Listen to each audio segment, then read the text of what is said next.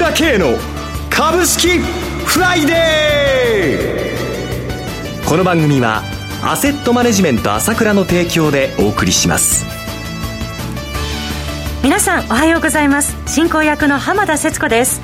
朝倉慶の株式フライデー今日も張り切ってまいりましょう。番組パーソナリティはアセットマネジメント朝倉代表取締役で経済アナリストの朝倉慶さんです。朝倉さんおはようございます。おはようございます。よろしくお願いいたします。そして今日は個別銘柄スペシャルです。アセットマネジメント朝倉西野忠さんをお迎えしてお送りします。西野さんおはようございます。おはようございます。よろしくお願いいたします。よろしくお願いしますさて、朝倉さん、昨日のニューヨーク株式相場、大幅続伸で戻ってまいりましたね。気持ちよく上げてますね。はい、5日続伸ということでね。えー、まあ、ずっとこうならいいんですけど、なかなかそうもいかないでしょうけどもね。えーまあ、あやっぱり先週までね、8週連続安で90年ぶりだっていうことなんですから。歴史的なね、水準で。まあ、それはどんな相場でもね、こう反発するのは当たり前で、やっぱりそこまで下げたんではということで、下値を買おうという動きが出てるということで、えー、まだ反発が続くんじゃないかと思いますよね。はい、一方で日本株はどうご覧になってらっしゃいますか？そうですね。それとは対照的に、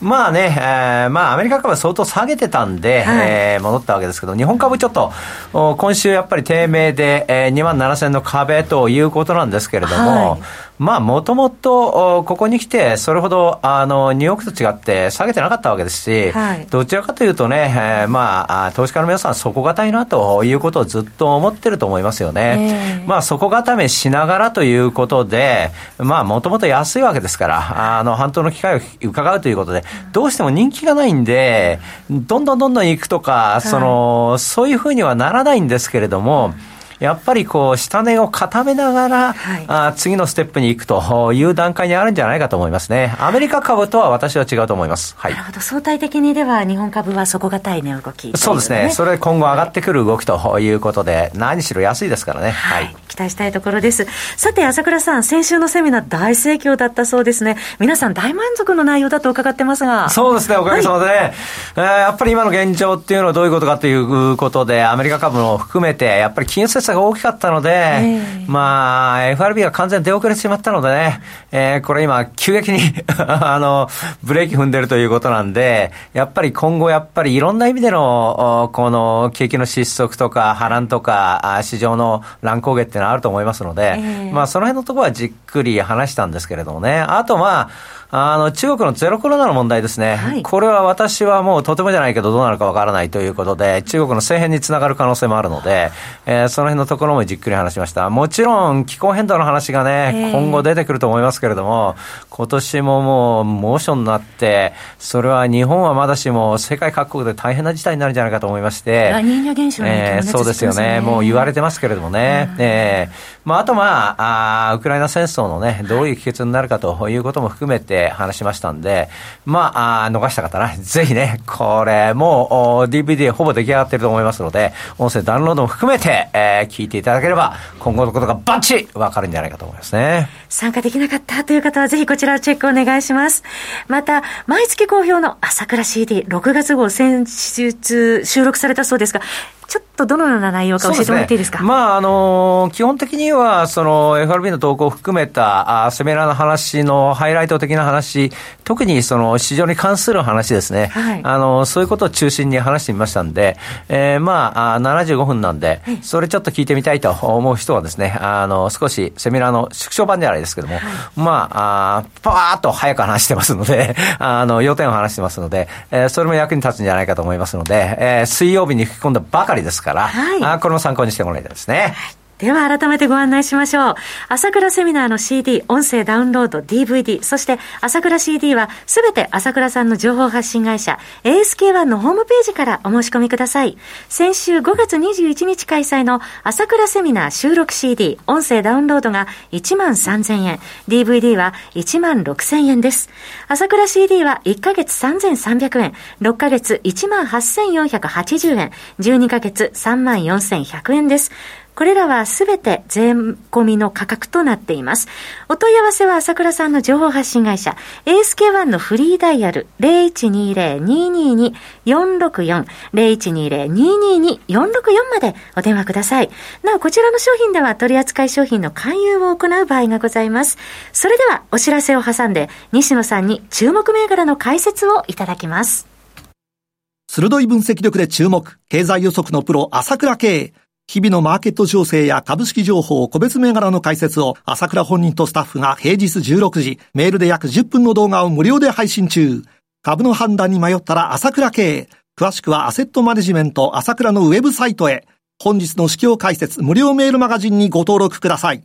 アセットマネジメント朝倉は、証券取引、金銭、有価証券の予託、貸付行為は行っておりません。また、情報提供する金融商品の取引では、相場変動などにより損失を生じる恐れがあります。取引説明書、契約締結前交付書面などを十分にお読みいただき、ご理解の上お取引ください。金融商品仲介業者登録関東財務局長金中第605号。ここからは個別銘柄スペシャルです。一つお気をつけいただきたいのは、買い推奨するものではありません。西野さんの視点で注目される銘柄を挙げていただきます。投資の最終判断はご自身でお願いいたします。それでは西野さんよろしくお願いいたします。はい、はい、えー、今月の、えー、注目銘柄ご紹介いただきましょう。まず一銘柄目取り上げていただきますのは、アルマード。東証スタンダード、コード番号4932。昨日の終値は11円安の1224円でした。はい。まあ、3月と4月にもですね、はい、アルマドの方はご紹介させていただいたわけなんですが、はい、まあ、卵殻膜を使った化粧品、健康食品の販売をしている会社ということで、えー、まあ、今月、業績発表がありまして、はい、23年3月期今期予想、売上高62億ということで16%の増収、それから営業利益の方は9億4000万、12%の増益予想ということで、配当の方も40円から50 55円増配予想ということになっています。はい、で、配当成功75%ということでですね、えー、非常に株主還元の意識が高い企業ということが言えると思います。はい、そしてですね、4月7日から全国でテレビの CM が始まったということで、大竹しのぶさんとダン・レイさんを起用してですね。私見ましたね。はい、面白いですよね。ねはい。インパクトありますよね。で、これはですね、会社の想定以上の反響があったということで、え昨日アルマードの方とお話しする機会があったんですけれども、えー、1日数百件レベルで、えー、電話を取れなかったということでですね。ありますね。はい。あのー、まあ、4月の新規顧客獲得件数はですね、はい、前年の2.5倍だったようです。で、えコストの方はですね、CPA は22%減ということで、まあ、効率のいい、えー、広告が打てたと。いうふうに言えると思います。で、昨年1年間で獲得した新規顧客の50%、約半分をですね、4月単月で獲得したということで、まあ、情報修正の可能性は高いんじゃないかと思います。ただ、8月に発表される第1クォーターの決算発表は、はい、あの新規獲得のこのコストがかかっているので、まあ、営業利益は4億円ほどの赤字の予定ということですから、ここら辺は気をつけなきゃいけないと思います。はいで、ちょうどですね、今週代表取締役の交代のが内定しているという発表もありましたので、はい、まあ、ここら辺詳しい話はですね、ええ。ー、今日のあ YouTube の方でですね、朝倉チャンネルの方でお話ししたいので、えー、まあ、興味を持った方はですね、こちらの方もご覧になっていただきたいと思います。ASK1 のホームページからお願いします。続いて2銘柄目ですが、オプテックスグループです。コード番号6914、東証プライム上場の銘柄で、昨日は59円安、1905円でした。はい。まあ、この会社はですね、複数の事業会社からな成り立っている、まあ、グループ会社ということで、はい、センサーの総合メーカーです。で、主要事業は大きく分けて2事業でして、はい、SS 事業というのは、防犯と自動ドアのセンサーのか、えー、事業ですね。それから IA 事業というのは、はい、まあ、工場用のセンサーをやっているという会社です。で、えー、まあ、この会社の製品というのはですね、グローバルでニッチナンバーワンということで、まあ、防犯用の世界シェアは40%。あ、そんなにあるんですね。そうですよね。うん、で、こちらは高級住宅だとか、はい、インフラ施設なんかにも使われていると。それからあ自動ドアのシェアは30%、うん、でコンビニのシェアが、まあ、トップということなんですよね。あと画像検査用証明というあの製品があるんですけれども、はい、まあ、工場で不良品かどうか判定するという、こういったような装置も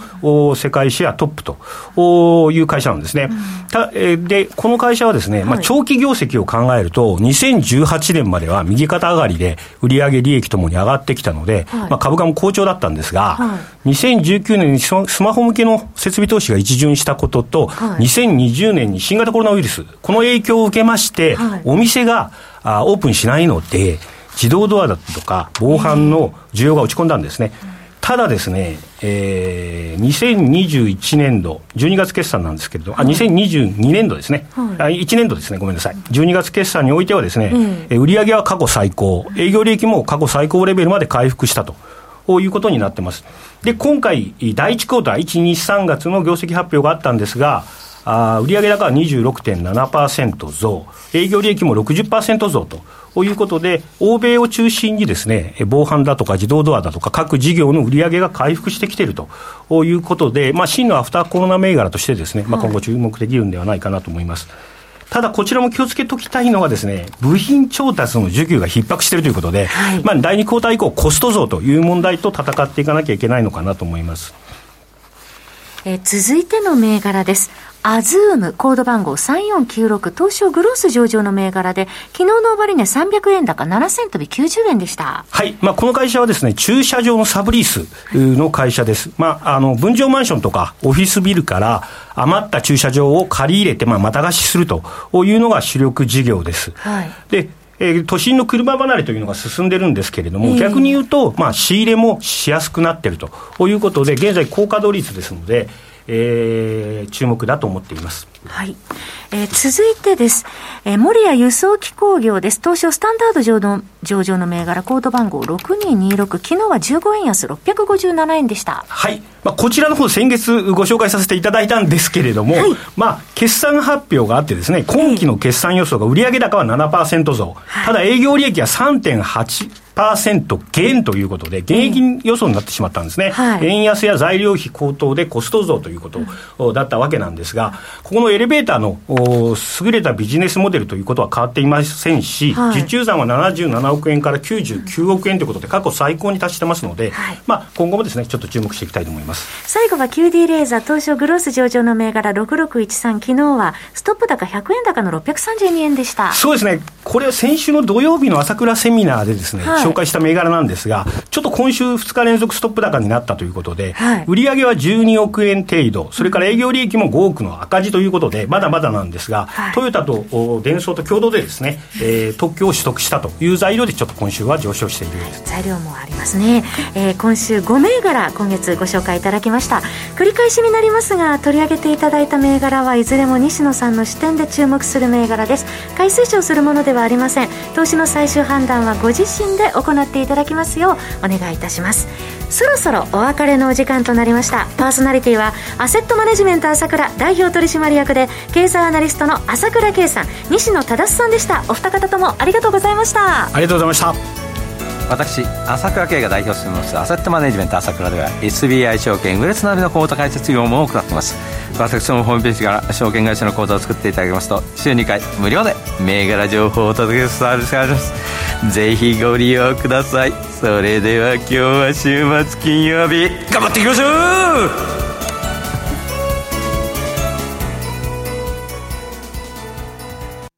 この番組はアセットマネジメント朝倉の提供でお送りしました。最終的な投資判断は皆様ご自身でなさってください。